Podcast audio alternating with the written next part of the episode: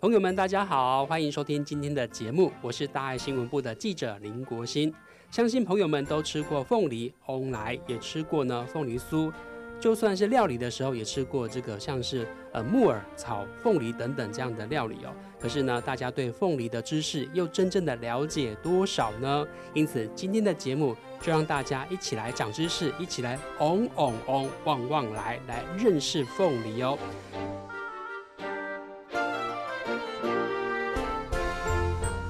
欢迎收听由大爱新闻所制播的 Podcast《无噪驾驶》。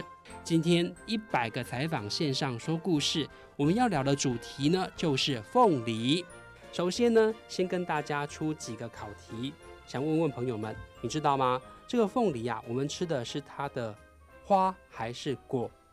第二个问题，这个凤梨呢是长在树上还是长在地上？第三个问题。这个凤梨哪一个季节最好吃呢？大家仔细想一想哦。要公布答案了吗？嗯，首先告诉大家啊，这个凤梨啊，我们倒过来讲好了。凤梨最好吃的季节呢，就是每一年在清明节过后，那么以及呢，在国历的六月之前，这个时候的金钻凤梨最好吃。那么七月过后呢，就是土凤梨喽。所以这两个品种吃起来是不一样的。究竟有什么不一样？待会的节目继续会跟大家来分享。再来，这个凤梨啊，我们吃的是花还是果呢？还是根还是茎？告诉大家，其实我们吃的都是所谓的凤梨花。那大家就很好奇哦，这个凤梨花跟过年过节啊，我们拜拜的时候放在供桌上头那个小凤梨有什么不一样呢？当然不一样，那个就是小凤梨，它并不是凤梨花。我们看凤梨的时候，它是是不是有一颗一颗这种菱形的角，或者是三角形的角？这个呢，就是所谓凤梨的花腔，口腔的腔哦。因为呢，凤梨在开花结果的过程当中，它的花就是长在花腔那个地方。而且哦，跟大家说，你一定没有看过凤梨花，因为我们记者就有这个福气，到凤梨田可以看过凤梨花。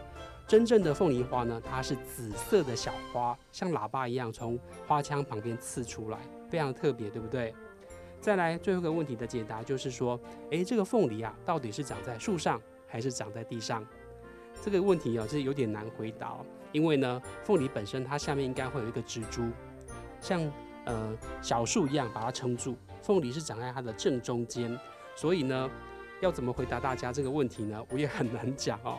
我们简单来说，凤梨它本身就是悬空在树上，好了，应该这么说哈。那么解答完问题之后，我们一起啊来了解、深入探讨凤梨这个植物它本身的故事哈。我们说到凤梨呢，现在哦，应该说它是我们今年台湾大家探讨度最高的水果，主要就是因为我们外外销的问题哦，有点受挫这样子嘛。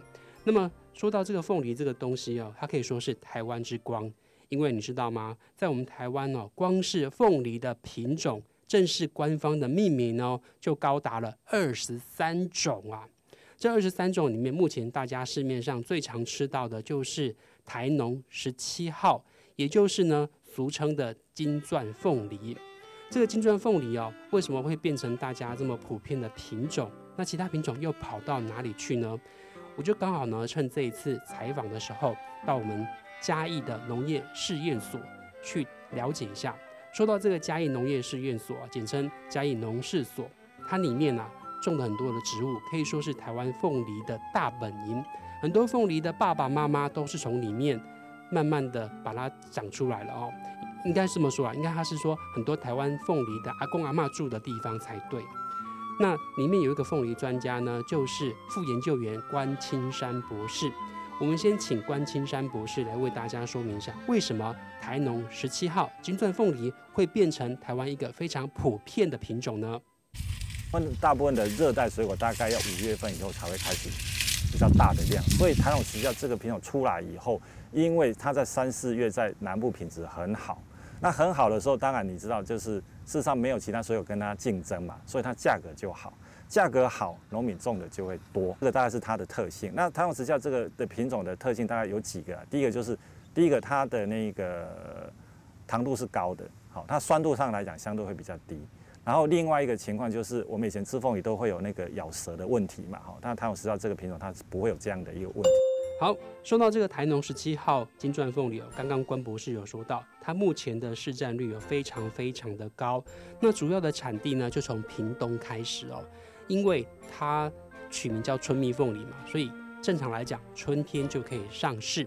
可是我们台湾哦，这个地形蛮特别的，中间在嘉义这边到花莲有一条北回归线切过去，所以呢气候有一点不一样。像是呢这个金钻凤梨的产季，正常就是从屏东开始。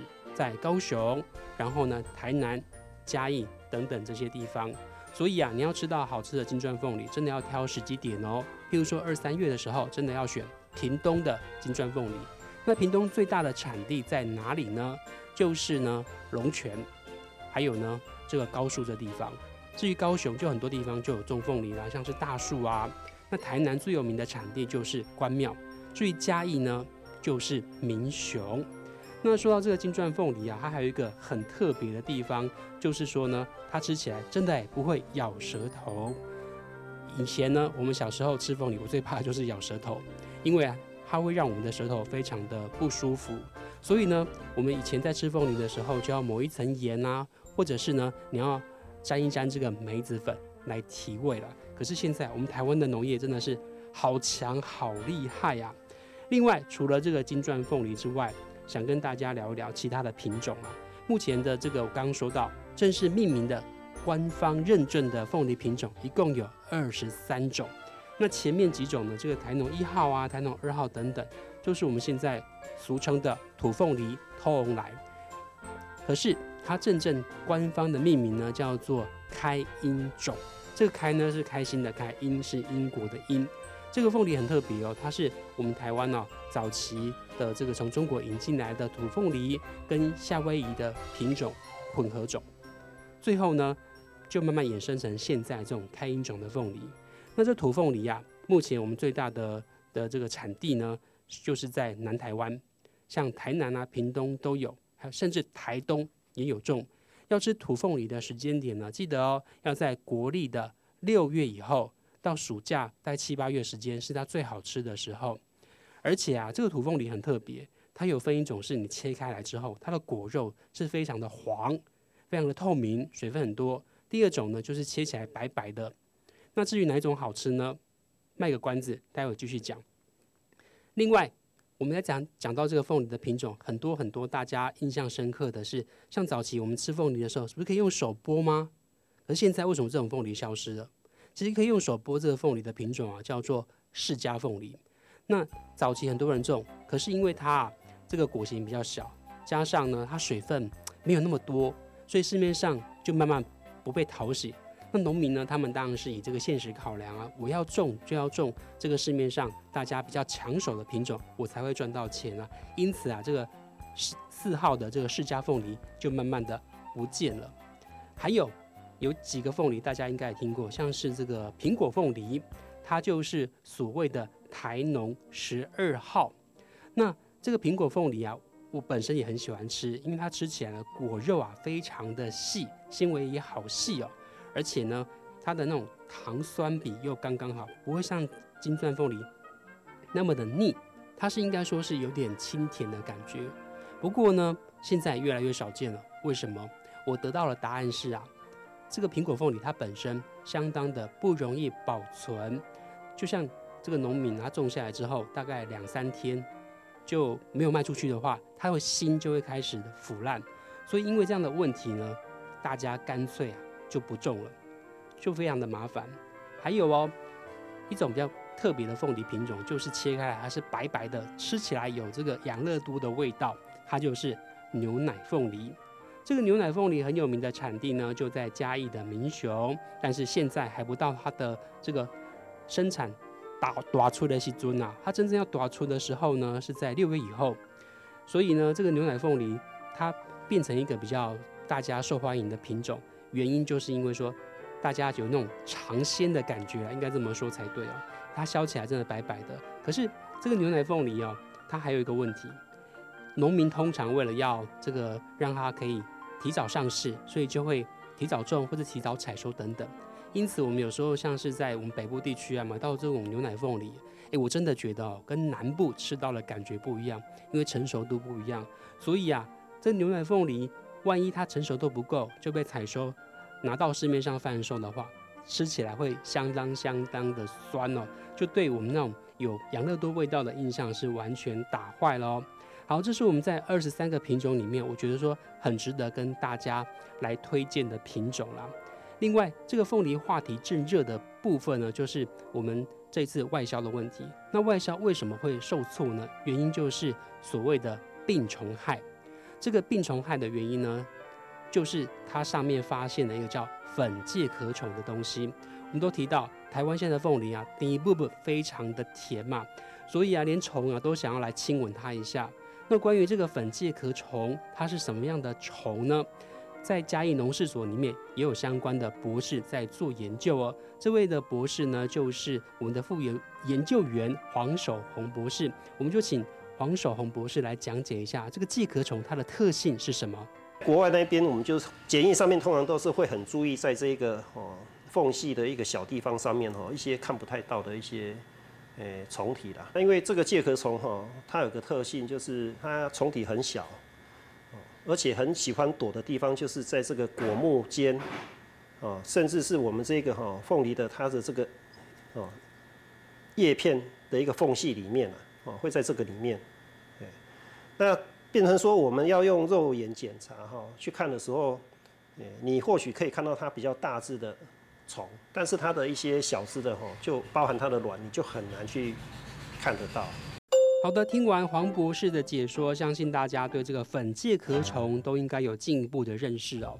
那如果在凤梨上头看见了粉介壳虫，大家也别紧张啊，其实它对我们人体是没有害的，而且你只要把这个凤梨啊表皮给削开之后，在果肉里面本身也看不到介壳虫的，所以并不用害怕。那么，我们如果说在外销的时候碰到这种粉介壳虫的情况，其实我们在拍摄的时候就有记录到，说像是一般的这个贸易商啊，或是果农，就会用这种呃所谓的高压喷枪，先在凤梨的表面先把它喷一喷，把这个介壳虫啊，还有一些灰尘给喷掉，之后再进行套袋的动作了。所以这样子出去之后是比较安全一点点。那么这个粉介壳虫啊，其实。到现在会被关注，我就发现说，哎，它到底长什么样子？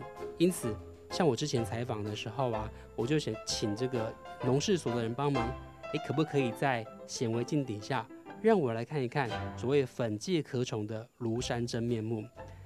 透过这显微镜，我发现这粉介壳虫它长的是，其实它有八只脚，然后呢，我们看到水果上它白色一点一点的呢，就是粉介壳虫的分泌物。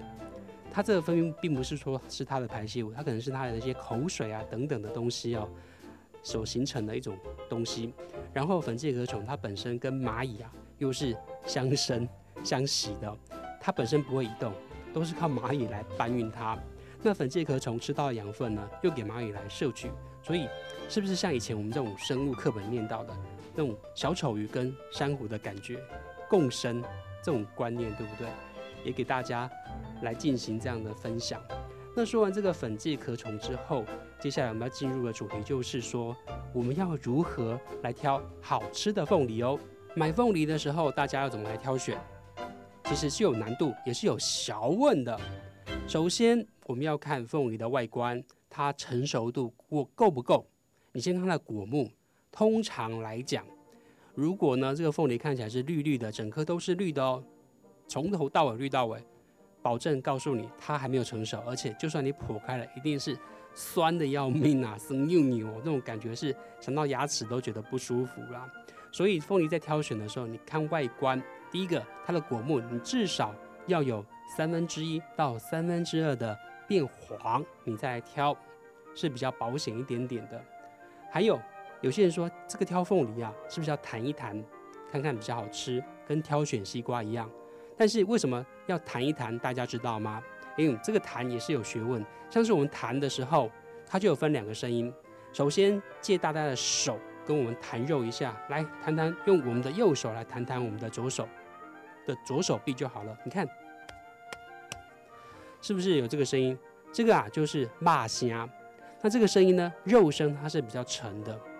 所以你如果说在挑凤梨挑到霸虾的时候，我告诉大家，这个凤梨应该是甜的，而且它的水分会多。至于呢，挑凤梨，我们为什么要听骂虾？其实不对哦，它要听两个声音。第二个声音呢，叫做鼓声。这鼓声呢是打鼓的鼓，跟我们这个弹手这个声音，霸虾比起来啊，应该它会比较在高亢一些些，骂虾是比较低沉一些些。那鼓声的凤梨呢，吃起来什么感觉？我会请到我们关庙的凤梨达人啊，林秋茂林大哥，我跟他认识了二十几年，从我二十应该说从我十几岁的时候就认识他，一路跟他到凤梨田去看凤梨啊，甚至跟他去卖凤梨等等。我请这位凤梨达人来跟大家解密一下鼓声跟霸虾这种凤梨，它吃起来的口感如何呢？这就是鼓声，这就肉声。伊这两种的声音吼，差差别是足足大。一种是拍拍，鼓这叫鼓声嘛，这这较在白的叫肉声。啊，你鼓声的话，伊肉较白较白单，肉里较幼。咱肉声的话，伊是靠水分，肉里较红，吃面较粗细化。啊，甜度的话各有特色，肉声的甜度是较正甜。啊，咱烤仔肉，迄烤仔的声音吼，伊的吃味较油，啊，毋过伊的香气较有，甜度嘛是相对的有，糖酸比较拄啊好。哇，听完这个林大哥的解析，有没有听到了？这个凤梨分成古生果跟肉生果。其实你喜欢吃哪一种口味，看你自己啦。像我个人就偏爱吃古生果，因为毕竟他吃的时候，对我们上班族或者是在家里面啊看电视吃的时候，他那个凤梨汁啊就不会乱乱的这样呃随便滴下来嘛，你就不用去擦啦，或者是再去做打扫的动作这样子。那肉生果呢，我个人的观感会觉得说，它吃起来虽然水分多，但是纤维啊。稍微会粗一点点，有时候会卡在牙缝哦。相信很多朋友们都会有这样的感受啦。那这两种凤梨为什么会出现这样的现象？其实呢，就是第一个是气候影响，还有就栽种的方式，以及呢它水分的储存也有关系。因为譬如说你这个像南部可能今年水分比较少一点点，所以呢这个古生果会多一些。那肉生果的出现可能就是说要在采收的前一个礼拜啊，突然间下了一场雨。哎，那个凤梨就有可能会变成肉生果喽。那说到这个古生果跟肉生果，如果我们要外销的话，像现在我们台湾今年这个凤梨外销的订单呢，有很多都是在新加坡还有日本。外销要选哪一种呢？答案呢是古生果，因为它比较可以久放一点点，而且啊不会到那边就整个烂掉啊，或者是切开之后会发现怎么口感不一样啊。还有，除了古生果跟肉生果之外，大家知道吗？这个凤梨外销啊，还有另外一种小问在里面，就是看国家。譬如说，我们之前销到中国大陆的凤梨啊，这个个头就要大一点点，因为华人都喜欢这种大吉祥，这个翁来啊在碎，对不对？这个才会觉得说拿来拜拜什么样，你才会真正的嗡嗡嗡这样子。可是你如果说这个外销到日本或者是新加坡方面的凤梨啊，这个果形就要稍微偏中小型，因为日本人他现在也是跟台湾一样，这种很多这种小家庭的趋向，还有大家在品尝凤梨的时候，很多时候都是一个人或是两个人，不会像以前那种大家庭切一整一整盘一大盘，大家来吐来夹那种感觉哦。所以这个贸易商在挑选凤梨的时候，也会特别跟果农讲：，诶，我这个凤梨这一批呢，要出哪一个国家？你帮我准备的这个果。实啊，大概多大？那么重量大概多少？譬如说，我简单来讲，如果是一箱凤梨，它如果是呃有分七颗装、十颗装的话，如果十颗装，它重量就会小一点点；七颗装就会大一点点，因为以这个总重量来取胜嘛。所以，我们下次你在挑凤梨的时候，你就会再想看看，诶，我们家诶人口有多少啦？这个凤梨要挑大颗还是小颗好？取决在你自己。只是啊，我想跟大家分享一个我们自己记者观察到的东西，也是果农呃透露给我们的。他说凤梨啊，并不是，并不是呢挑越大颗越好哦，因为呢现在啊这个凤梨很多都是用这个电石啊去催花的技术，让它提早开花，调节它的生长期就对了。所以这种大颗的凤梨有时候为了长得好看，果农可能会在这个。种植的过程当中，撒了一些生长激素的东西。那这个生长激素呢，本身虽然说是植物性，对人体没有害，没有错。但是万一过量的话，第一个，你吃起来还是会有咬舌头的感觉，还有它的口感并不是像自然生长的凤梨那么的好吃啊。因为正常来说，一颗凤梨哦，从种下去哦，它从从它的侧芽种下去开始，到收成，至少至少要一年半的时间。在古时候啊，另外像这种土凤梨，可能还要到一年八个月才可以来采收。可是你想想，这个果农为了调调节产期的话，你加了很多的生长激素，是不是就加快它成长了？那这样的凤梨会好吃吗？诶，大家可以品尝看看哦。虽然说我们市面上你很难分辨它这个是催花长出来的凤梨，还是自然生长的凤梨啦。就算有机会的时候，我真的鼓励大家，我们多到田里面去看看。不要当一个斗气怂，只会呢哎买这个削好的凤梨来品尝这样子啊，我都觉得说这种感觉好像让我们少了一点观察啦，少了一点好奇心等等啊。最后想跟大家提醒的是，这个凤梨啊虽然是台湾之光，也是我们的外销之王，但是呢它的糖分可是非常高的哦。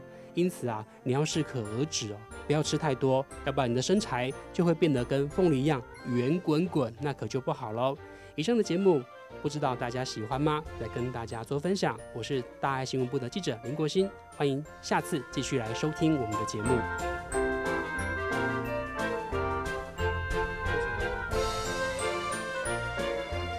二十了，